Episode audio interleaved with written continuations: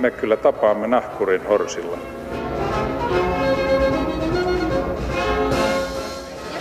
Mä sanoin, että minä juon nyt kahvia. Hyvät ihmiset, tervetuloa. Miten tänään jaksatte? Oletteko täynnä tarmoa, energiaa ja elämän iloa vai ettekö tänään jaksaisi lainkaan? Uupumus eli burnout on oireyhtymä, josta puhutaan yhä enemmän. Yhä useampi meistä kokee olevansa stressaantunut, ahdistunut, kiireinen, masentunut. Yhä useampi kärsii univaikeuksista ja väsymyksestä. Mikä tämä uusi kansantauti nimeltä uupumus oikein on? Mistä se johtuu? Mitä se aiheuttaa ja kuinka siitä voi mahdollisesti päästä eroon? Sitä mietitään tänään täällä ja vieraanani ovat Mielenterveysseuran toiminnanjohtaja Sari Aalto-Matturi. Huomenta, tervetuloa. Kiitos. Kiitos, kun jaksoit tulla. Ja Lyyti-osakeyhtiön toimitusjohtaja Petri Holmein, tervetuloa huomenta. Huomenta ja kiitos kutsusta. Kiitos samoin ihan Turusta asti. Aloitetaan kuitenkin naisesta. Menikö se oikein? Ladies first. Sari, ää, mielenterveysseura, mikä se semmoinen on ja mihin semmoinen tarvitaan? No Suomen mielenterveysseura on maailman vanhin mielenterveysalan kansalaisjärjestö ja tässä ajassa meidän tehtävä on edistää suomalaisten mielenterveyttä tai Suomessa asuvien mielenterveyttä ja, ja sitten ehkäistä ongelmia. Tarjotaan myös kriisiapua vaikkapa uupuneille tai, tai ihmisille, jotka muuten tarvitsevat elämäntilanteessaan matalan kynnyksen apua. Millä tavalla tuommoinen kansalaisseura eroaa sitten niin virallisista lääketieteellisistä järjestelmästä muuten? No, no me emme osa mitään virallista lääketieteellistä järjestelmää, me emme ole myöskään potilasjärjestö, vaan me olemme tosiaan siellä tavallisen ihmisen arjessa. Yritetään huolehtia, että, että mielenterveyden ongelmia ei tulisi, voisimme hyvin ja jaksaisimme pitää huolta sekä itsestämme että, että toisista. Ja että erilaiset rakenteet yhteiskunnassa, on ne sitten kouluja tai työpaikkoja tai sosiaali- ja terveydenhuollon palveluita, toimisi sillä tavalla, että ihmiset jaksaisivat ja voisi hyvin. Mutta te tarjoatte kuitenkin konkreettista apua, ihan lääketieteellistäkin apua, vaikka et, tai emme tarjoa lääketieteellistä apua, vaan me, me tarjoamme kriisiapua, eli mm-hmm. valtakunnallisessa kriisipuhelimessa sitten vastaanotolla, verkossa, ryhmissä tarjotaan tukea, keskusteluapua, jotta tilan, niin kun, ä, tilanteet eivät pahentuisi, ihmiset eivät edes joutuisi turvautumaan lääketieteellisiin palveluihin, vaan saisivat apua ja pääsisivät niissä kriisitilanteissa ja vaikeuksissa eteenpäin. Tästä mielenterveysseuran työstä, kuinka suuren osan ajasta resursseista vie tämä uupumus, burnout, oireyhtymä verrattuna muihin? No toi onkin hyvä kysymys. En ole, en ole sitä ihan tuolla tavalla ajatellut.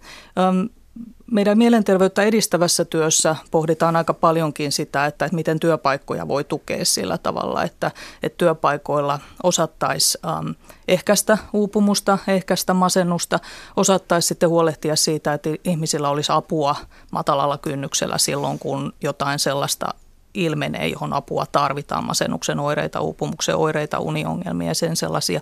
Ja että työpaikoilla sitten osattaisiin myös ottaa ihminen vastaan silloin, jos, jos hänellä on ollut jotain mielenterveyden ongelmia, uupumusta ja, ja hän olisi palaamassa mahdollisesti työelämään. Tämä on yksi osa sitä työtä. Toinen osa on sitten se, että, että meihin ottaa yhteyttä ihmiset, jotka niin kuin kokee, että he ei enää jaksa ja tarvitsee sitä niin kuin keskustelukumppania ja näköalaa siihen, että, että, että mm. miten sitä omaa tilannetta ja elämää voisi helpottaa useinhan tähän uupumukseen liittyy se, että, että niin kuin tavallaan näköala kapenee, että tuntuu, että ei ole vaihtoehtoja, ei tiedä mitä tehdä ja, ja silloin juuri niin kuin kriisipalvelu voi olla se paikka, jossa osataan auttaa ajattelemaan sitä omaa tilannetta, että mitä oikein voisi tehdä. Mutta prosentteja en osaa sulle antaa. Joo, ei, ei ollut tarkoitus saada. Pilkun jälkeen digitaalia. Trendi riittää. Tuota, Petri, sä oot erittäinkin menestyvä yrittäjä. Olet perustanut vuonna 2007 Lyyti osakeyhtiön nimisen firman, tai ollut mukana perustamassa. Se on, mm, mitä Lyyti tekee, paitsi että se on alkanut kirjoittaa, eikö se se? Niin, mitä Lyyti kirjoittaa? Lyyti ratkaisee tapahtuman järjestäjien ongelmia ja autamme, mahdollistamme kohtaamisia. Ja, mm. ja tota, käytännössä me yrityksenä tuotamme ohjelmistoa, jolla sitten erilaiset asiakkaat järjestävät erilaisia tapahtumia ja mm. kokouksia ja seminaareja ja muita. Ja, ja tota, siellä siellä 38 hengen voimin tällä hetkellä tehdään työtä, mutta me ollaan niin teknologiayhtiö ja sitten me ollaan vähän tuolla tapahtuma-alalla, että kahdella alalla mm-hmm. Toimitaan. Eli just niillä aloilla, joissa puhelimet pirisee jatkuvasti, pieniä ledejä vilkkuu ja kaikki koneet piippua, aina on kiire ja koskaan ei ole kaikki valmista. Joo. Kuvittelen, että se on erittäin stressaava ala. No joo, itse asiassa mä luin jonkun tutkimuksen, että tapahtumatuottaja on poliisin ja palomiehen jälkeen niin, niin yksi stressaavimmista toimen, ta, toimenkuvista. Että kyllä, se, kyllä niin kuin tapahtumat on itsessään sellainen. Ja sitten no ohjelmiston kehittäminen ei siellä digitaalisesta maailmasta eroon pääse ainakaan. Että kyllä, kyllä niin, kuin niin sanotusti notifikaatioita pukkaa eri laitteista mm. koko ajan. Eikä niitä voi laittaa pois päältä. Mä kuulen, että muutama palomies ja poliisi sanoi kyynisesti niin, mutta on teillä varmaan vähän parempi palkka kuin meillä. Niin, teillä tapahtumaa niin. tuottajilla. Niin. Sun firmalla, perustamallasi firmalla menee niin hyvin, että Lyytio sai tänä vuonna ää, jaettuna – toisen firman kanssa vuoden äh, kansallisen yrittäjäpalkinnon ja sä joudut sulle edessä linnakeikka. Sä joudut presidentin vastaanotolle. Joo, kyllä. Ähm, eli paljon paremmin ei oikein voisi asiat mennä tällä hetkellä.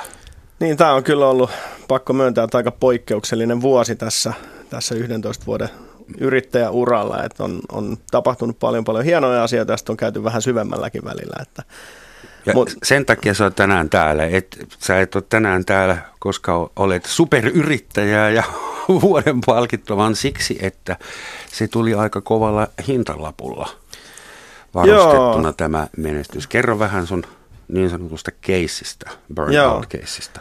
Tai toivottavasti se tuli vielä pienellä hintalapulla, että se tuli vaan varoituksella, mm. että iso hintalappu ei joutuisi maksamaankaan, mutta mutta tota, ehkä se syy, miksi mä istun täällä, on juontaa juurensa tuohon kesäkuun alkuun ja loman ensimmäiseen päivään Kroatiassa, kun oli pitkä, pitkä aika raskas kevät tai sellainen niin kuin työntäyteinen kevät takana oli yrityksen historian yksi isoimmista prosesseista, projekteista käynnissä. Tuli tietosuoja-asetuskin EU-ssa voimaan ja jouduttiin paiskit töitä sen kanssa tosi, tosi pitkään ja sitten kun oli loman ensimmäinen päivä Kroatiassa, niin sitten yhtäkkiä sanoikin pumppuu, että nyt, nyt se haluaa lomaa ja, ja jouduin siellä sitten sairaalaan makaamaan paikalliselle sydänosastolle rytmihäiriön kanssa ja, ja tota, kyllä se oli sellainen aika pysäyttävä Anteeksi, hetki. minkä ikäisenä biologisesti? Biologisesti mä oon 39 vuotta. Mm-hmm. Ja, ja tota, en, mä en nähnyt siellä osastolla toista alle 80-vuotiaista. Että et tota, kyllä mä siinä mielessä olin onnekas, että mä uskon, että mä olin sieltä osastolta ainoa, joka lähti vielä niin kuin elämien kirjossa pois. Että. Mutta kuinka sä sitten keksit, että kysymys on burnoutista, uupumuksesta, koska sydän niin. rytmihäiriötä voi saada lähes niin. kuka tahansa, mistä tahansa, milloin vaan? No ei, ei, ei niitä ihan kuka tahansa, milloin vaan ja koska tahansa voi saada. Et, et tota, kyllä se on tietyt asiat, jotka sille niin kuin altistaa ja, ja tota, stressi on yksi yksi suurimmasta se aiheuttajista ja sitten unen puute valvominen, kaikki tällainen. Ja siinä oli taustalla, taustalla niin kuin varmasti näitä asioita. Mutta mut toisaalta niin, tämä on mun mielestä ihan mielenkiintoinen aihe keskustella, koska, koska tota, missään vaiheessa en kokenut olevani uupunut tai olleeni uupunut, vaan, vaan ennen kaikkea niin kuin, ää, henkisesti tuntui siltä, että menee tosi hyvin ja on, on jaksaa ja, ja näin, mutta sitten kroppa on tosiaan ensimmäisen varoitusmerkin, että nyt olisi syytä ehkä hiljentää sittenkin. Siis hetki, anteeksi, mitä mielenterveysseuran toiminnanjohtaja sanoi, että onko se mahdollista kärsiä uupumuksesta ja olla itse huomaamatta sitä? No uupumus ja stressi ilmenee eri ihmisillä hyvin eri tavoin, että, että mä ajattelisin, että, että uupumukseen yleensä sitten jo liittyy sananmukaisesti aika paljon sitä uupumuksen kokemusta, mm. että, että tuntee, että, että on sellainen, sellainen väsymys, joka ei mene normaalilla lepäämisellä ohi, että hyvinkään nukutun yön jälkeen niin, niin ei ole virkistynyt, viikonlopun jälkeen ei ole virkistynyt ja lomankaan jälkeen ei ole virkistynyt, että, että yleensä se uupumus – liittyy uupumukseen, mutta, mutta tota, niin kun, äh, varsinkin niin kun stressitilahan voi mennä aika pitkällekin sillä tavoin, että, että ihminen voi olla niin kuin hyvinkin motivoitunut ja innostunut ja, ja tehdä asioita niin kuin, äh, riehakkaan innostuneesti niin kuin tavallaan pysähtymättä kuuntelemaan, että, että miten itse voi ja, ja, ja niin kuin miten, miten keho ja mieli jaksaa. Ja, ja sitten ne niin kuin hälytysmerkit on ehkä ensin vähän vai, vaimeempia ja ne ei niin kuin kantaudu omiin korviin ja, ja sitten voi tulla jo vähän niin kuin isompiakin, mm. isompiakin oireita. Että, että en osaa Petrin kohdalla ottaa kantaa, että niin kuin kuinka pitkälle mennyt uupumus siinä tilanteessa on ollut, että oletko se saanut semmoisen niin aika kourin tuntuvankin niin kuin ravistelun siinä, että hei, että nyt jos meet tuosta pidemmälle vielä, niin, niin sitten voi tulla vielä, vielä vaikeampi tila, että, että niin kuin kuinka, kuinka kauan sulla on se uupumus sitten jatkunut. Niin, ja, ja tota, minkälaisesta uupumuksesta tai, tai stressistä siinä on kysymys. Sitä, se on mun mielestä niin kuin ihan mielenkiintoinen aihe keskustella, koska tosiaan niin mä en tuntenut missään vaiheessa olevani uupunut. En fyysisesti enkä henkisesti, mutta mä luulen, että mä oon persoonana sellainen, että mä ajan täysillä ja sitten mennään Mm. Jos ei itse tai joku muu taju ympäristöllä, ympäristössä vähän niin kuin painaa jarruun, niin sitten voidaan mennä kovaakin päin mm. seinään. Ja, ja tota, ehkä tämä oli niin kuin vähän sen tyyppinen keissi. Millaisessa mielentilassa sitten olit nämä kuukaudet ja viikot ennen kuin sun sydän antoi ihan konkreettisen varoituksen Kroatiassa? Että oliko se niin kuin ahdistunut, äh, vihainen, masentunut vai äh, vaihteli vai oliko se ihan euforinen, että jää nyt – No mä ei, yritän ymmärtää joo. sitä kohtausta no sanotaan, edeltävää aikaa. Joo, sanotaan, että kyllä, kyllä mä niin kuin työn puolesta mä jouduin olemaan siinä varmaan puoli vuotta sellaisella niin kuin omalla epämukavuusalueella hyvin vahvasti. Eli, eli siis mä nautin, nautin tapahtumista ja, ja sit tämän yrityksen vetämisestä näin, mutta sitten tuli tosi iso projekti, tämä tietosuoja-asetus, se muutti meidän toimintaa tosi paljon. Mä jouduin siis me jouduttiin käymään 700 asiakkaan kanssa sopimusneuvottelut. Me jouduin hyppäämään niin kuin juristin rooliin ja mä en ole niin kuin lainkaan sen tyyppinen ihminen. Mm. Ja, ja tota, se alkoi siellä joskus lokamarraskuussa ja, ja totesin vaan, että mun on vaan pakko hoitaa tämä homma. Että kyllä siellä oli, niin kuin, siellä oli tosi pitkä kausi sellaista, että mä tein työtä josta en, se oli pakko tehdä, mm-hmm. mutta en mä niin kuin ehkä nauttinut. Kyllä siellä oli paljon sellaisia, että ei hitto taas tätä. Vaihtoehtona mm. olisi voinut myydä yrityksen. Niin. Jollekin niin. olisi sitten ollut tämä sama ongelma. niin, aivan, aivan. Mutta kun ne oli neuvotteluja, oli neuvottelussa piti olla henkilö, kenellä oli niinku riittävät natsat tehdä mm. päätöksiä ja, ja näin. Että kyllä mä useimmiten olen pyrkinyt tekemään niitä töitä, mistä mä nautin, mutta tässä oli tosi pitkä pätkä sellaista, että, että ei suoraan sanottuna nauttinut siitä, mutta se oli pakko hoitaa. Ja, ja väsymyksen ohellahan siihen uupumustilaan usein liittyy sit se, että, että toisaalta rupeaa vähän kyseenalaistamaan sitä omaa ammattitaitoaan mm. ja sitä omaa kyvykkyyttään ja sitten toisaalta myös se, että rupeaa kyseenalaistamaan sitä koko niin kuin tehtävää, että onko tässä oikein mitään järkeä, onko tämä loppujen lopuksi merkityksellistä ja, ja pärjääkö mä tässä. Että jotain sen kaltaista mä kuulen tässä sun nyt kertovan. Kyllä siinä totta kai se, että, se, että tota, pärjääkö mä tässä. Kysymyksiä oli aika monta kertaa, kun istut pörssiyhtiön juristien kanssa samassa pöydässä. Mä oon, mä oon tota, ekonomikoulutukseltani ja pisin työkokemus on matkailu- ja ravintola-alalta ja sitten, sitten niin kuin, oot tasavertaisena neuvottelijana, niin kyllä siinä oli vähän sellaista niin kuin, venymistä aika paljonkin siinä omassa roolissa ja miettimistä, että onko mä oikea kaveri hoitaa tätä hommaa. Tämä on mielenkiintoista. Sä sanoit, että sä oot tavallaan myös polttanut itse loppuun tekemällä asioita, jotka olivat kaukana sun omalta, äh, omalta mukavuusalueelta. Ja mä mietin, että suuri osa ihmisistä, työssä käyvistä ihmisistä, joutuu tekemään jotain työtä, joka ei kauheasti liity heidän persoonallisuuteen, kuin mm. varastomiehet, taksikuskit, raitiovaunukuskit, whatever – sinikaulus, myös aika paljon valkokaulustyöpaikkoja on, jossa ihminen nyt ei toteuta sitä Maslowin tarvehierarkian ylintä tasoa ja kaikki sisäiset chakrat avautuisi. Mm. Ähm, onko se sitten erikoistumisen ja työnjaon ja meidän, meidän modern society, uuden, uuden aikaisen modernin yhteiskunnan perusvika se, kun emme voida järjestää kaikille semmoista työtä, jossa he ovat mukavuusalueella. Muuten kaikki vain tanssii ja maalaa ja laulaa. No mä en ainakaan laulaisi, se olisi todella, todella epämukavuusalueella olo kyllä. Mutta... Sä möisit sen laulajan jollekin. Niin. Mutta sitä mä tarkoitan, että, että amerikkalainen kollega Susan Scott sanoi, että burnout johtuu siitä, että me yritämme jatkuvasti ratkaista sama ongelma uudelleen ja uudelleen ja uudelleen.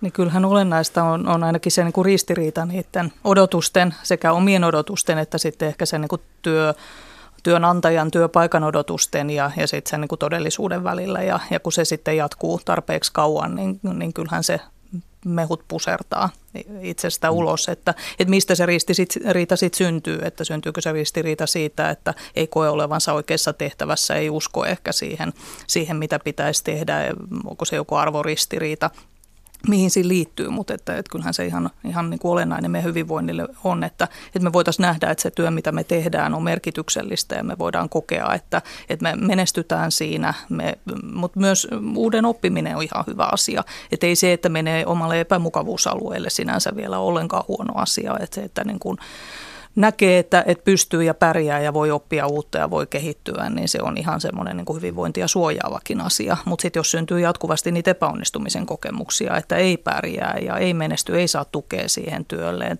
odotukset on kohtuuttomat, työkuorma on kohtuuton, jakautuu epäoikeudenmukaisesti, niin se on sitten taas hyvin stressaavaa ja, ja semmoinen uupumuksen ja, ja masennuksen niin kuin iso riskitekijä.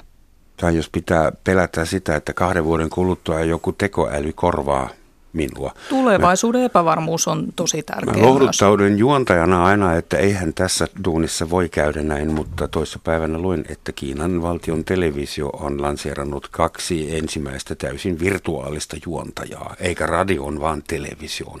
Huh. Mutta sun aksentti ei ehkä voi korvata tekoälyä. Se on... Mennään kohta ulos pihalle selvittämään.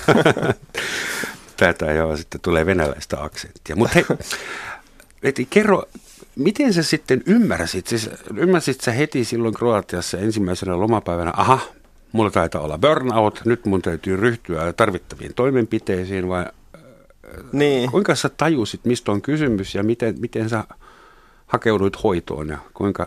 No mä hakeuduin ambulanssilla.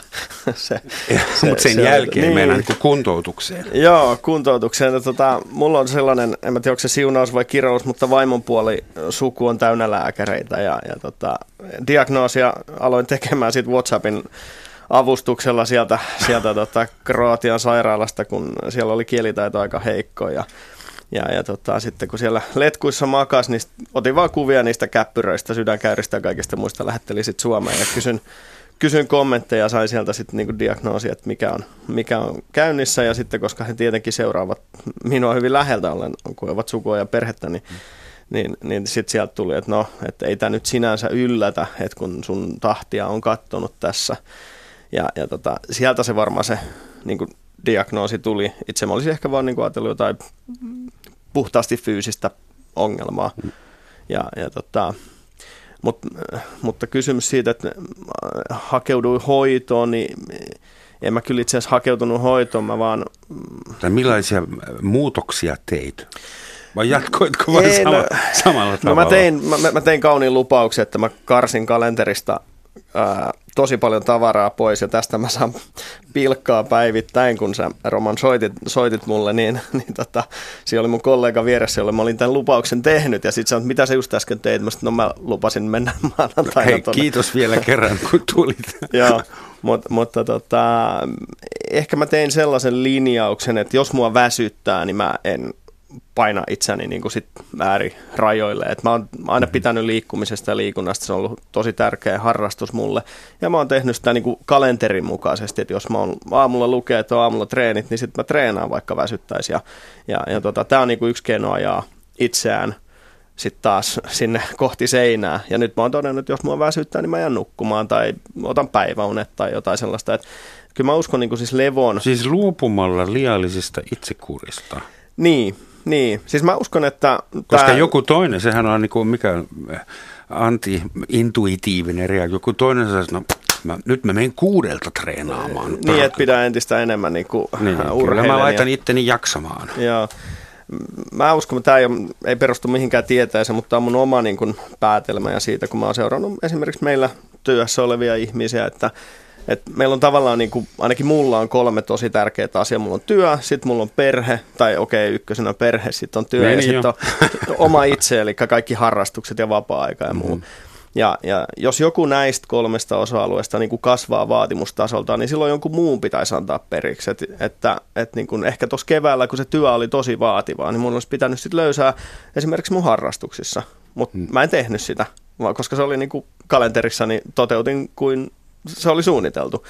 Ja, ja tota, mun mielestä kun puhutaan, no nykyään puhutaan uupumisesta eikä ehkä työssä uupumisesta, mutta, mutta ähm, olen ainakin huomannut, että, että kun henkilö alkaa vaikka oireille töissä, niin ei se välttämättä johdu siitä työstä. Se voi ollakin joku muu näistä kolmesta osa-alueesta. Mm. se voi olla vaikkapa hometalokeissi, joka stra, niin kuin, rassaa kotona tosi se paljon. Se voi olla ihmissuhdekeissi. Se voi olla ihmissuhde, tai se voi olla, että sä, sä harrastat kuin hullu ja sit sä uuvut töissä. Mm. Ja, ja jonkun näistä osa-alueista niin pitää aina joustaa. Ja useimmiten se on niin kuin, tälleen työnantajan näkökulmasta, se on se työ, joka sitten siellä joustaa. Mm. Vaikka ihmisen pitäisi itse tajuta, että ehkä mun pitäisi vähän lopettaa harrastuksia tai vähentää niitä tai antaa aikaa enemmän perheelle siihen parisuhteeseen tai näin.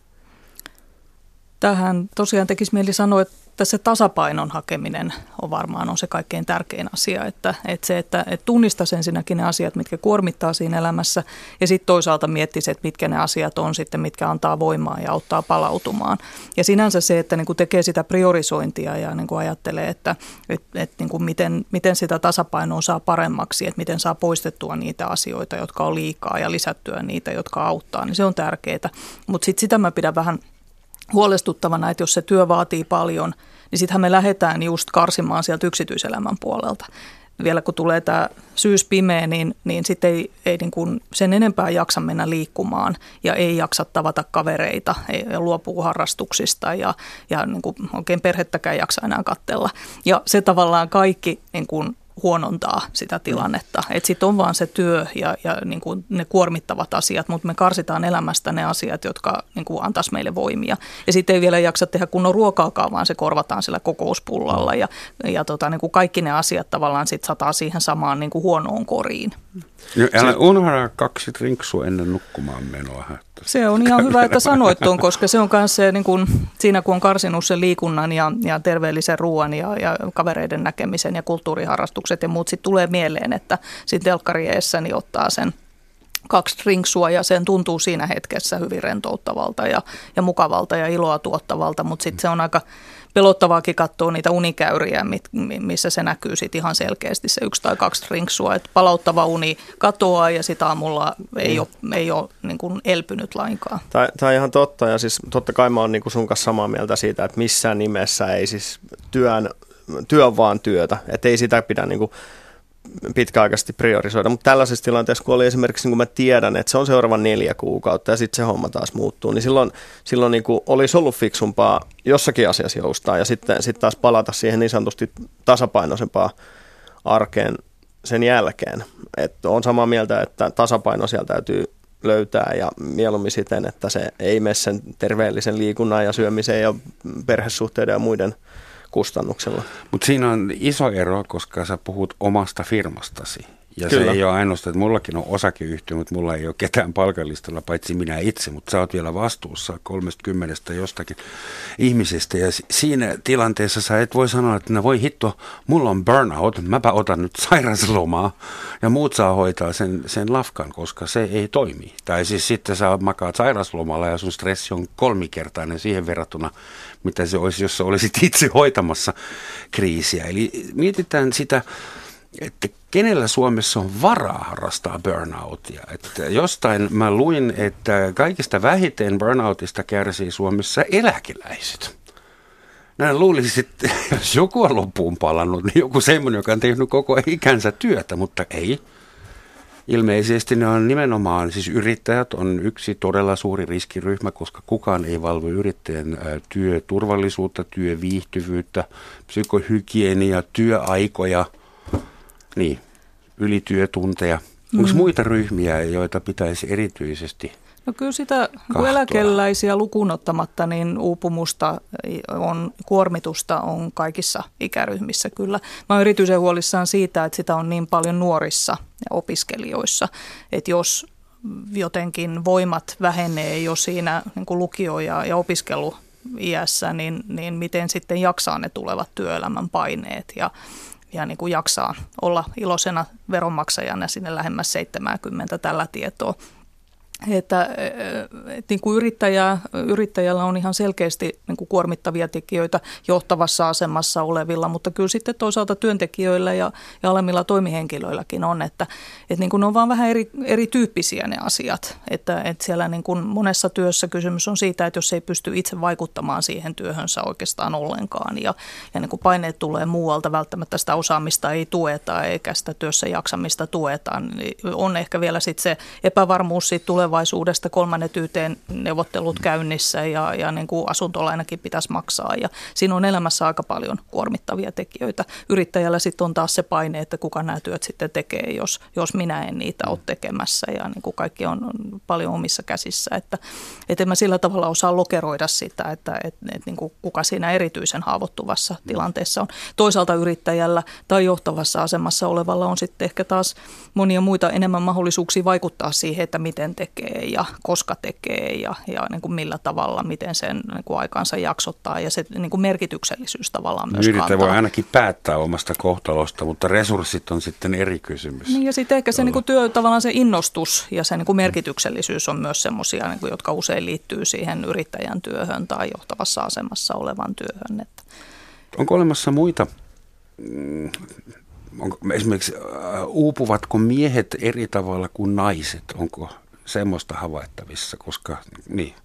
Joo, siis masennustahan... Äitiys on yksi asia, mm. jota miehet tuskin niin, kokee. Niin, liittyykö naisiuteen ja miehyyteen Joo, siis niin kuin masennustahan esimerkiksi tutkitusti naiset sairastaa enemmän kuin miehet. Miehillä taas sitä alkoholiongelmat on tavanomaisempia. Et ehkä se niin kuin tapa käsitellä sitä kuormaa on vähän erilainen miehillä ja naisilla. Naisten niin kuin vahvuus ehkä liittyy siihen, että, että niin kuin naisten on helpompi ehkä hakea sitä tukea sekä niin kuin palvelujärjestelmästä että toinen mm. toisiltaan. Ja, ja puhua miehillä se sitten taas enemmän niin kuin usein niin kuin jotenkin jää sit, kääntyy sinne sisäänpäin ja, ja näkyy sitten tosiaan alkoholin käyttönä tai käytöshäiriöinä. Mutta sinänsä sitä uupumusta kyllä on jotakuinkin yhtä paljon miehissä ja naisissa. Viime vuosisadan puolellahan kunnia oli vielä kauhean tärkeä asia miehille. Onneksi me päästiin siitä, mutta Petri, kun sä ilmoitit kavereille, että mulla on burnout, mä oon uupunut, mä en jaksa enää. Niin. Ää, millais, millaisia ehkä... reaktioita, aha, niin. mit, kuinka se kerroit tämän niin. uutisen ja B, millaisia reaktioita tuli? No mä päätin itse asiassa juuri tästä, tästä niin kuin näkökulmasta, että mä oon yrittäjä ja mä, mulla on tavallaan tosi monta ihmistä siellä niin kuin mun vastuullani, niin mä mietin sitä pitkään, että mulla on kaksi vaihtoehtoa. Tai mietin sitä pitkään, mä useamman tunnin siellä sairaalasängyssä nyt mietin, että mun on pakko tästä kertoa jollekin, koska se, että mä olisin vaan hiljaa ja salaisin sellaisen asian, että mä oon niin kuin lomalla – lomalla sydänosastolla, niin, niin tota, kyllä se jossain vaiheessa tuli silmiin, ja sitten se herättää entistä enemmän kysymyksiä. Mutta mä nimenomaan mietin sitä, että millä tavalla mä tämän voin kertoa, jotta tämä ei herätä paniikkia, siis meidän niin organisaatiossa. Niin, koska, koska hyvin helposti, että jos sitten on silleen, että okei, nyt tämä meidän toimitusjohtaja on tuolla letkuissa ja, ja se, se ei koe työtä merkitykselliseksi ja silloin on tullut stressiä ja se on uupunut ja näin, niin, niin tota, se olisi aiheuttanut ihan varmasti lieveilmiöitä. Että ihmiset alkaa näkemään niitä asioita enemmän ympärillä, mistä puhutaan. Ja tota, silloin mä päätin sitten kirjoittaa Facebookin statuksen, ja, ja missä mä kerroin, että mitä on käynyt, missä mä oon ja, ja oma analyysi siitä. Ja ennen kaikkea, että niin kyse ei ollut mun tapauksessa missään nimessä siitä, ettenkö mä olisi kokenut mun työtä merkitykselliseksi ja ja, ja nauttinut työstäni ja mm, niin kuin, että... Eli sä julkaisit lehdistötiedotteen? No tavallaan joo, joo kyllä. Mm, okay. Ja, ja tota, se mikä, mikä siis sit niin kuin tapahtui, niin oli mulla tosi yllättävää, että oli niin paljon ihmisiä, jotka pysty samaistumaan tismalleen siihen tilanteeseen. Ja mun lähipiirissä oli todella paljon ihmisiä, jotka oli käynyt ihan sama jutun läpi. Oliko sä avannut jonkun portin? N- että joo, siis, kehtas sanoa, kun sä kehtasit? N- joo, siis mä en ollut tarkoittanut sitä mitenkään niin huomiohakuiseksi, vaan mä, siis mun, mun sosiaalisen median presenssini on julkista niin sanotusti. Niin, ja mä kirjoitin sen ennen kaikkea silleen, että hei, mulla on periaatteessa kaikki hyvin, nyt on tällainen tilanne, tässä on mun analyysi siitä, mistä se johtuu. Ja ja tota, se niin sanotusti lähti vähän leviämään se juttu. Ja mä sain ellen satoja, niin kymmeniä yhteydenottoja ihmisiltä, tutuilta ja tuntemattomilta, jotka sanoivat, että hei kiitos kun sä avasit ja kiitos kun sä julkisesti kerroit. Ja, ja tota, että mäkin olen ollut puolitoista vuotta sitten tossa. Ja, ja siis kaikkein konkreettisin tuli, että mun eräs yhteistyökumppani niin pisti viesti, että tämä ei ole totta, että hän on tyksissä samassa tilanteessa samalla hetkellä. Hän kun avaa puhelimen, niin hän katsoo, että sä makaat Kroatiasta mm. samassa. 40 mieshenkilö. Ja, ja tota, hänellä oli tullut, hän oli kanssa aloittanut lomaa ja oli ollut pelaamassa golfia ja sitten lähtenyt siellä, tullut sama rytmihäiriö. Ja, ja tota, Käykö tässä yrittäjälle niin, että kun tuommoinen tapahtuu, niin sen jälkeen sä oot kasvattanut uuden vuosirenkaan tavallaan. Eli siis 35, 35-vuotiaaseen saakka jaksoit juosta ja menestyä ja olla aggressiivinen ja kilpaileva. Sitten tulee ensimmäinen suuri burnout ja sen jälkeen sulla onkin niin kuin inhimillis, inhimilliset kasvot verrattuna siihen juppiin, jota sä ennen olit. se on todennäköisesti Vai selittämässä pisteitä kotiin päin? Ei, kun, kyllä se varma, varma on näin. Ja, ja tota, se, mitä mä niinku oikeastaan koin positiivisena siinä, että mä sen julkisesti kerroin, niin mä sain myös itselleni oikeuden sanoa ei erilaisiin asioihin. Ja, ja aikaisemmin mulla on ollut tosi hankala sanoa ei. Ja erinäisistä syistä on pyydetty sinne sun tänne ja vapaaehtoiseksi tähän ja tohon. Ja, ja on, en mä tiedä, että onko se luonteenpiirre, mutta mä oon aina sanonut kyllä. Joo, voin mä auttaa, voin mä lähteä, voin mä tulla, voin mä tehdä. Ja, ja ajatellut, että kun ei mulla ole syytä sanoa ei. Että jos se mahtuu kalenteriin, niin miksei. Se on yrittäjän luonne myös. Ja niin jos se on varmasti sanoa sitä. ei, niin sun yritys jää yritykseksi. Niin, se on varmasti sitä, mutta tota kautta niin saa ehkä luvan kieltäytyä. Joo, terveyssyihin vedoten. Tekisi mieli tästä esimerkistä sanoa se, että minusta on ihan tavattoman arvokasta, että, että meillä aletaan olla semmoisessa ilmapiirissä, missä ihmiset rohkenee tulla ja kertoa näistä omista niin uupumisestaan, masennuksestaan, niin kuin tavallaan omista rajoistaan ja, ja, ja niistä käydään keskustelua. Stigma on ihan selvästi lievenemässä ja näin kuin sanon, niin se on tietysti todella epäreilua sitten taas niitä ihmisiä kohtaan, jotka vaikkapa omalla työpaikallaan kokee mitä suurimmassa määrin ennakkoluuloja ja, ja niin kuin, eivät, eivät koe, että voisivat kertoa uupumuksestaan tai masennuksestaan, mutta niin kuin isossa kuvassa niin ilmapiiri on muuttumassa. Ja se antaa se esimerkin sille, että ei nämä ole mitään epätavanomaisia asioita. Et loppujen lopuksi tosiaan, jos joka neljäs meistä kärsii uupumuksen oireista, joka neljäs ylipäätään vuoden aikana kärsii jostain sellaisesta, jonka voisi diagnosoida jonkinlaiseksi mielenterveyden häiriöksi, joka viides masentuu elämänsä aikana ainakin kertaalle. Hyvin tavanomaisia asioita, mutta jotenkin niistä ei ole voinut puhua samalla tavalla kuin siitä flunssasta tai selkävaivoista on ihan lupa puhua.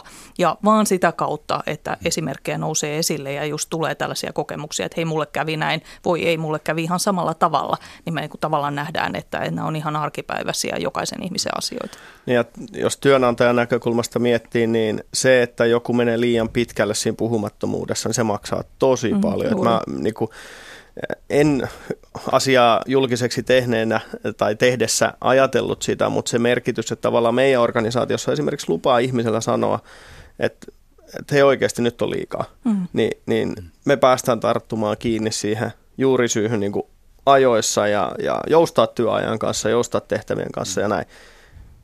Jos me ei tehdä sitä, niin sitten se maksaa ja Just paljon. Mutta toisaalta se tuntuu siltä, että tämä uupumuskeskustelu olisi uusi, mutta on sitä kyllä Suomessa ennenkin äh, osattu kuvailla hyvinkin tarkasti uupumustilaa jopa runon muodossa. Kuulkaas tätä. Uupunut olen, ah, sydän juurihin saakka, liikaako lienee pantukin paatinen taakka. Tai olen niitä, joilla on tahto, ei voima. Voittoni tyhjä, työn tulos tuntoni soima.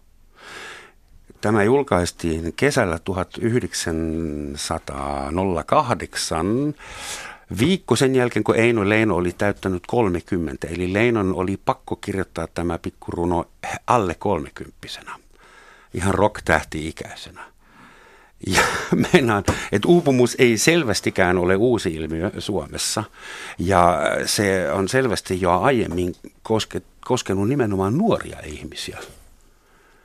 Että onko se, kuuluuko se myös elämänkaaripsykologiaan, että 27-vuotiaana äh, vaikka menisi hemmetin hyvin, niin menee niin huonosti, että läheltä liippaa? No kyllähän siihen niin kuin nuoruuteen ja, ja siihen niin kuin oman itsen niin kuin e, tehtävän hakemiseen, siihen, että kuka mä oon ja, ja mikä musta tulee, niin kyllähän siihen liittyy tosi paljon kuormaa. Nyt sitten ehkä vielä tässä nykymaailmassa siihen leinomaailmaan verrattuna, niin meillä on jotenkin hirveän paljon erilaisia muutoksia. Meillä muuttuu teknologia, meillä muuttuu työelämä koko ajan, meillä muuttuu ilmasto, meidän elämäntapa ja vielä semmoista niin kuin ylimääräistä jatkuvaa uuden oppimista ja, ja tavallaan sen pohtimista, että kuka mä oon ja miten mä näitä asioita teen, niin kyllähän siinä toisaalta niin kuin mieli on ihmisen vahvuus, se on aika niin kuin hyvä venymään ja keksimään ketterästi ratkaisuita visaisinkin ongelmiin, mutta et mieli on sitten myös se heikkous, että ei se ihan äärettömiin jaksa venyä ja, ja jossain kohtaa se uupuu. Mehän yritetään rakentaa terapiasoluja. Me käydään dayspaassa ja jossain kelluntatankeissa ja sitten me palaamme taas meidän toimistoon, jossa on kauhean stressi ja kiire päällä. Mutta kuinka me saataisiin jollain läpäisyperiaatteella sitä rentoutta peliin? Niin kauan, mulla on semmoinen olo, että niin kauan kun meillä on työaika ja vapaa-aika, sen takia mä olen yrittäjä, et, ettei mulla niitä olisi. Et, niin, sehän on semmoinen abstraktiotaso, joka on täysin epäorgaaninen ihmisille. Niin, se on hyvä, hyvä kysymys ja tavallaan, no eihän kaikki ammatit ja alat mahdollista sellaista niin kuin yksilöllistä tapaa tehdä töitä. Me ei ehkä haluta, että jokainen poliisi niin kuin määrittelee itse omat työaikansa ja mallin tehdä ja paikkakunnan, missä tekee töitä. Mutta sitten taas niillä on paljon sellaisia työympäristöjä, missä voitaisiin paljon enemmän sallia se, että ei mennä jonkun vanhan aikakäsityksen mukaan, vaan mennään sen mukaan, mikä on niin kuin luontaista ihmisille. Jollekin se on aamuaikana, jollekin se on myöhäinen ilta ja, ja tota, niin kuin mahdollistaa tällaisia juttuja. Joku, mä esimerkiksi on, on tosi vahva pienten päiväunien puolesta puhuja. Meidän, meidän niin kuin, firmassa on ihmisiä, jotka pistää oven kiinni ja sitten pistää kylti siihen, että nukun. Ja sitten se on vartti ja ottaa pienet päiväunet ja niin kuin tällaisia juttuja pystyy mahdollistamaan, että ei tarvitse niin ottaa sitä, mennään kelluntatankia ja sitten taas palataan siihen hektisyyteen, vaan että se itse asiassa niin työn tekeminen mahdollistaisi sellaisia. Mutta sun työntekijö, se edellyttää työntekijältä hyvää itsetuntoa, että laittaa oven kiinni ja vetää pienet päikkärit. Niinpä, varsinkin kun tämä henkilö, tämä henkilö, hänellä on vielä yhteinen työhuone mun kanssa, niin tuota, ah. mä joudun välillä, että Kunhan ei kuorsaa liikaa sitten. Niin mä ajattelen, että nämä on sekä niin kuin, nämä on työyhteisön, työnantajan asioita ja sitten ne on meidän jokaisen mm. niin kuin, oman elämäntyylin asioita myös, että musta se, että et, et, niin kuin yrittäjä, johtaja antaa sen esimerkin ja tavallaan niin kuin siinä yhteisesti kulttuurissa nähdään, että se on sallittua, että siinä työpäivässä voi olla sellaista huokosuutta, joka mahdollistaa palautumisen on se sitten niin kuin se, että, että huolehditaan, että ihmiset pitää ruokataukonsa ja, ja tota, on niitä semmoisia niin työyhteisössä eläviä kahvihetkiä, että, että jossa on mahdollisuus palautua tai, tai mitä se sitten missä onkaan. Ja sitten se, että niin kuin ihmiset tavallaan itse myös osaa, on riittävät valmiudet miettiä, että mitkä on niitä kuormittavia asioita, mitkä on niitä palauttavia asioita ja juuri se, että ei tule priorisoineeksi sitten elämästään niitä asioita, joita tarvitsisi palautuakseen. Aika useinhan me tehdään niin, että me ajatellaan, että enää neljä kuukautta lomaan, että kyllä mä mm. sitten lepään. Ja, ja sitten on se loma ja sitten riidellään ja, ja ollaan ihan uupuneita, kun, kun kaikki se jännitys Ensimmäinen lomapäivä ja, oli sullekin mm. kohtalokas. Joo, ja sitten tullaan takaisin ja mikään ei ole muuttunut ja, ja kaikki ne työelämän paineet odottaa siellä ihan samalla tavalla, niin se on aika niin kuin paha kierre. Mut mä haluaisin ehkä jatkaa hetken tästä, tästä nuorisosta ja lapsista ja siitä, siitä, kun mulla on kolme lasta, vanhin on 13 ja nuorin on, on kahdeksan. Ja tavallaan se, että jos, jos tällainen niin kuin stressiuupumus johtuu paljon pitkälti siitä, että niin kuin odotukset ja todellisuus ei kohtaa, niin jos mietitään niin kuin vertaa omaa lapsuuteen vertaa heihin, niin kyllä valitettavasti niin hehän elävät sellaista sellaista niin kuin odotusten elämää, kun sä seuraat koko ajan, katot jotain tubettajia, jotka ovat sitten niin kuin reissaavat maailmalla ja eivät tee työtä ja raha tulee tuolta ja täältä ja, ja sitten niin kuin meidän nuorin oli aivan maansa myynyt parilta, sit kun hänestä ei tule koskaan yhtä hyvä kuin Ronaldo. Ja sitten se, että se, niinku se referenssi, mihin sä itseään mm. vertaat, niin mihin me verrattiin lapsena? Siis naapureihin. Ja, Ei ainakaan Ronaldo. niin, naapureihin ja, ja nyt se, niin kuin se odotustaso, niin se on siellä Instagramin suosituimmissa miljonääreissä ja näin. Ja, ja sitten kun se todellisuus, missä eletään, niin kuin ei se tule koskaan ole siellä. Mutta toisaalta tätähän tämä koskee myös meitä myös alle nelikymppisiä yrittäjiä. ja, niin. niin. Mutta sehän antaa toisaalta myös mahdollisuuden. Mä mietin, toi, jokainen sukupolvi on ollut sitä mieltä, että voi meidän lapset parat ja se maailma, jossa ne joutuu elämään. Hmm. Toisaalta meidän lapset oppivat tulemaan toimeen maailmassa, jossa on Ronald, huomio taloudessa, jossa jokainen ajatus kestää maks 3,2 sekuntia, jossa on Lady Gaga ja Ronaldo ja tämä koko instant madness ja globaali, ja senhan on pakko synnyttää seuraavassa sukupolvessa semmoisia taitoja, median luku, äh, todellisuuden lukutaitoja, orientaatiotaitoja. Eihän ne, niin, Siis tämä on varmasti totta, että, että, että näin, näin tulee käymään ja varmasti jostain niin kuin elämän perusasioista, siis niin kuin perusnautinnoista tulee paljon arvokkaampia, kun ne on ehkä jollekin aikaisemmalle sukupolvelle, mutta kuinka kauan siinä kestää ja menetetäänkö me yksi sukupolvi siinä välissä? No mutta niin, näitä mm. taitoja voi myös tukea ja on ihan hirveän hienoa, että nykyisin meillä eri kouluasteilla esimerkiksi mielenterveystaidot on jo osa opetusohjelmaa. Eli pystytään niin kuin systemaattisesti tukemaan siinä niin kuin lapsen ja nuoren kasvussa sitä, että, että opitaan tunnetaitoihin, opitaan vuorovaikutustaitoihin, opitaan tunnistamaan niitä kuormittavia asioita omassa elämässä, opitaan miettimään, että, että mikä, mikä suojaa ja mikä palauttaa. Että ei se ole myöskään mitään sellaista, mikä tarvitsisi opetella vain yrityksen ja erehdyksen kautta, vaan siinä sekä mm. koulut että vanhemmat, että, että niin kuin opiskelija, terveydenhuolto, työterveyshuolto, kaikki voi olla tukemassa. Mä mietin sitä, että yhteiskunnan jäsenenä. Mun työsuoritus on pisteytetty ja analysoitu puhki ja musta tehdään kvartaalitilasto jossain, jos mä jossain töissä. Mun sosiaalinen käyttäytyminen sosiaalisessa mediassa, mulla on tykkäyksiä ja networkia ja linkityksiä ja kavereita ja sitten mun kaikki ostokset rekisteröidään, kun mä maksan kortilla. Eli siis mä oon ihan täysin läpinäkyvästi – datifioitu ihminen ja sehän ahdistaa vähän, että jos mä maksan käteisellä rahalla jotain ruokakaupassa, niin se alkaa olla epäilyttävää, mikä jos toi ukko oikein se ostaa banaania käteisellä, mitä se niille tekee. Mun voisiko se olla se, se, että me ollaan täysin kvantifioituja. We're not people anymore, we're big data. Anteeksi. No se ainakin tiedetään, että niin kun huomattavan suuri netin käyttö on äh, yhteydessä masennukseen esimerkiksi. Että se maailma, missä me ollaan koko ajan läsnä ja siellä verkoissa ja tosiaan haetaan niitä tykkäyksiä ja, ja vielä niin kuin menetetään yöunemme sille siniselle valolle, mitä me räplätään siellä Mutta onko sitten jokainen yöllä. digitaalinen startup-yritys niin ohjelmoitu burnout tehdas. Siihen taas sanon sen tasapainon, että jos se elämä kaventuu sinne sosiaaliseen mediaan ja, ja niihin lukuihin, niin se ei ole hyvä juttu. Mutta sinänsä kyllähän sosiaalinen media on tuonut paljon positiivistakin meidän elämään. Että on tuonut ja sitten jos sitä, no me, me olemme databisneksessä aika pitkälti ja, ja hallitaan paljon tietoa ja, ja pyritään sitä jalostamaan sitten taas niin kuin merkitykselliseksi informaatioksi ja ja tota, jos miettii sitä niin kuin itse, että mä siirtyisin kaikesta siitä pois käyttämään, olisin anonyymi käteisen käyttäjä, niin kyllä tosi monesta asiasta tulisi niin paljon hankalampaa ihan niin kuin omassa, omassa elämässä, että siitä, siitä tulee hirveästi niin kuin, hyötyä itselle, mutta se on ehkä siitä, että miten siihen suhtautuu ja, ja mihin sen rajan vetää, niin sen voi mm. jokainen päättää itse. Eli siis vanha viisaus, että maailmaa emme voi muuttaa, mutta omaa asennoitumista siihen kyllä. Toisaalta sitten se maailma menee omia menojaan ja meillä saattaa käydä köpelösti.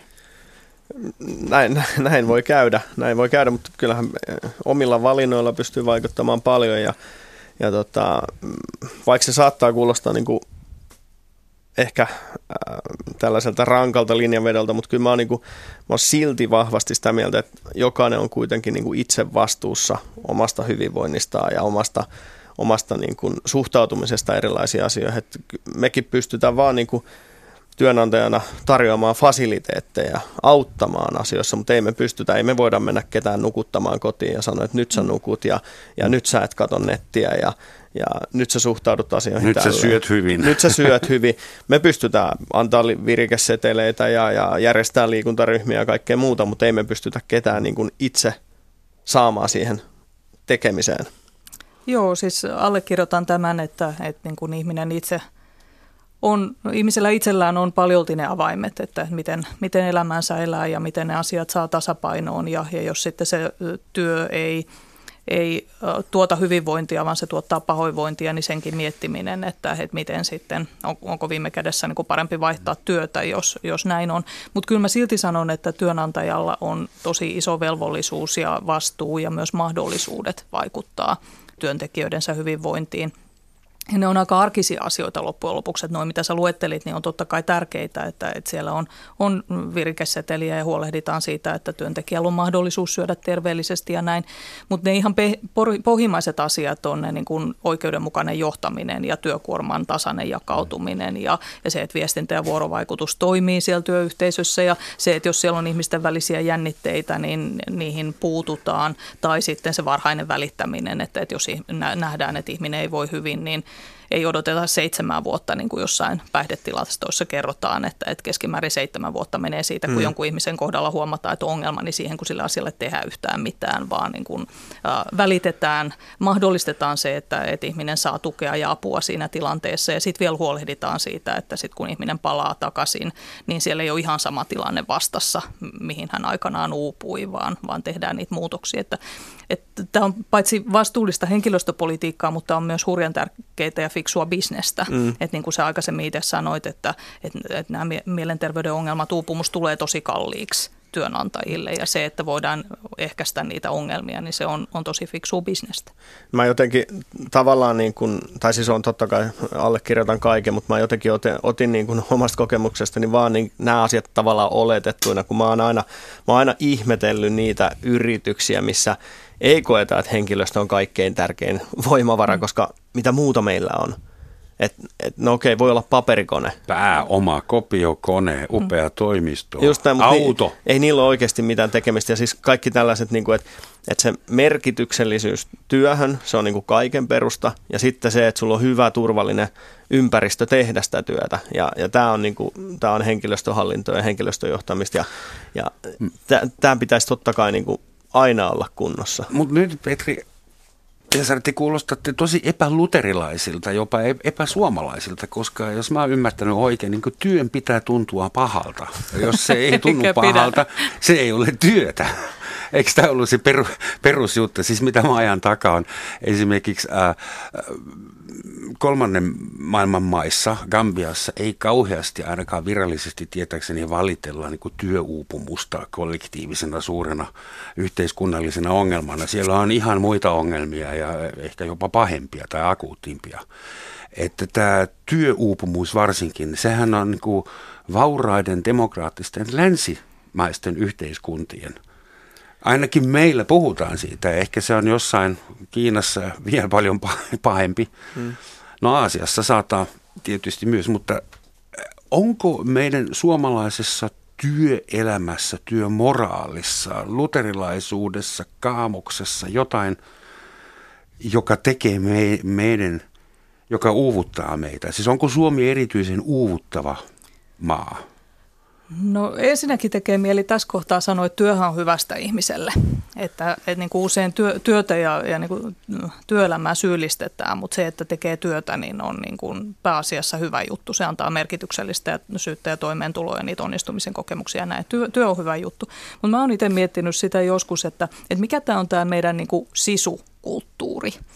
Uh, siis mehän kaikki arvostetaan ihan tavattomasti sisua, sisua. ja, ja niin kuin sisu on se juttu, että se on se siis se on se Jussi ja Kuokka. Se on ja uupumattomuus. Se, routainen niin, maa. Joo, routainen maa, kivinen pelto, no. niin kuin siis ihan mahdottomat olosuhteet ja siellähän ei siis niin kuin apua huudeta eikä sinne apua tulla tarjoamaan. Ja siinä mennään verenmakuisuussa siellä niin kuin kuokitaan. Marraskuu läpi vuoden. Ja mä ajattelin, että se on jotenkin niin kuin vastakohta. Kaikki ilmi kirkastuu. niin, se, on vasta, niin, se kaamos on siellä kanssa läsnä tosi pimeätä on, harmaa tihkusadetta tulee, joo. Niin se on jotenkin vastakohta sille, niin kun puhutaan resilienssistä, muutosjoustavuudesta, joo. kimmoisuudesta, siitä, että niin kun, et, et on jotenkin ne niin kuin mahdollisuudet siihen, että et elämässä aina tulee kolhuja, huonoja juttuja, kaikki ei mene aina niin kuin haluaisi, mutta että niistä pääsee eteenpäin ja niin kuin pystyy pompahtamaan siitä tilanteesta oppimaan ja niin kuin jatkamaan matkaa. Ja mä oon niin kuin jäänyt miettimään tätä meidän sisua. Että Eli Suomi on erityisen uuvuttava maa, mutta Suomessa on keksitty siihen ratkaisu ja sen nimi on sisu. Niin, olisiko niin näin? Ponnistus. Että, että musta, mä näkisin mielelläni, että sillä Jussilla voisi olla kavereita siellä ja niin kuin voisi miettiä, että mikä olisi se niin kuin sisu 2.0. Sisu 2.0. Ettei vaan joku pastilitehdas ehtisi ennen me, meitä. Mitä sä sanot, Petri, että onko semmoinen olemassa kuin, niin kuin supi suomalainen uupumus vai? Vai uuvuttaako Jaa. suomalainen itsensä niin kuin, no, mä tiedän, jos verrata... eri, eri tavalla kuin muut? Niin, mä luin, luin tuon Aki Hintsan kirjan tuossa muistaakseni viime vuoden jouluna ja siinä, siinä verrattiin afrikkalaisia juoksijoita ja, ja suomalaisia juoksijoita ja sitä, että miten niin kuin treenimääriä ja miten heidän kropat kesti ja näin, niin kyllä siinä oli sillä tavallaan sillä tekemisen ilolla oli hirveän iso vaikutus siihen. Ja ei se, ei se ole välttämättä siitä, että sataako ulkona vettä vai on, paistaako siellä aurinko, vaan että mitä siihen, niin kuin, siihen suhtaudutaan. Ja kyllä täällä on ehkä vähän sellaista, että mitä, mitä niin kuin tiukemmin sä puristat hampaita yhteen ja, ja äriset ja päriset, niin sen, sen sisukkaampi sä oot. Ja, ja sitten taas siellä saatetaan niin kuin hymyssä suinivasta monta mm-hmm. kymmentä kilometriä ja, ja sitten me ajatellaan, että eihän tuonne mitään treenaamistakaan, kun ne niin kuin hymyilee hittoviäkö. Mutta ne on nopeampia tai yhtä nopeita. Niin sekin vielä piru. Se, niin. se on niin väärin. Eli siis sä suosittelet vähän enemmän leikkimielisyyttä, no, vähän totta kai joo. Siis mun mielestä ei, et meillä on, meillä on niin kuin lyytissä, meillä on yhtenä arvona on ilo. Ja kyllä mä oon sitä mieltä, että meillä on alla se kahdeksan tuntia keskimäärin työpaikalla. Ja, ja jos, ei, jos et sä viihdy siellä, niin on se, sit, on se niinku ihan hirveetä ajatella, että sä käytät kolmasosaa elämästä sitten niin. asiaa, joka ei tuota sulle mitään mm. iloa. Johan on ääni kellossa muuttunut. Että suomalaiset selittävät tässä valtion suorassa lähetyksessä, että työssä pitää olla kiva ja jos siellä ei viihdy, sinne ei kannata edes mennä. Niin. Suuret kiitokset Petri ja Sari, että kävitte. Sen enempää me ei ehditä uupua ja uuvuttaa yleisö. Mun tuli mieleen Saarijärven Paavo nimisestä epoksesta semmoinen lause, jolla lopetan. Muistakaa, Koetellaan Herra haluaa, ei rangaista. Kiitos ja moi.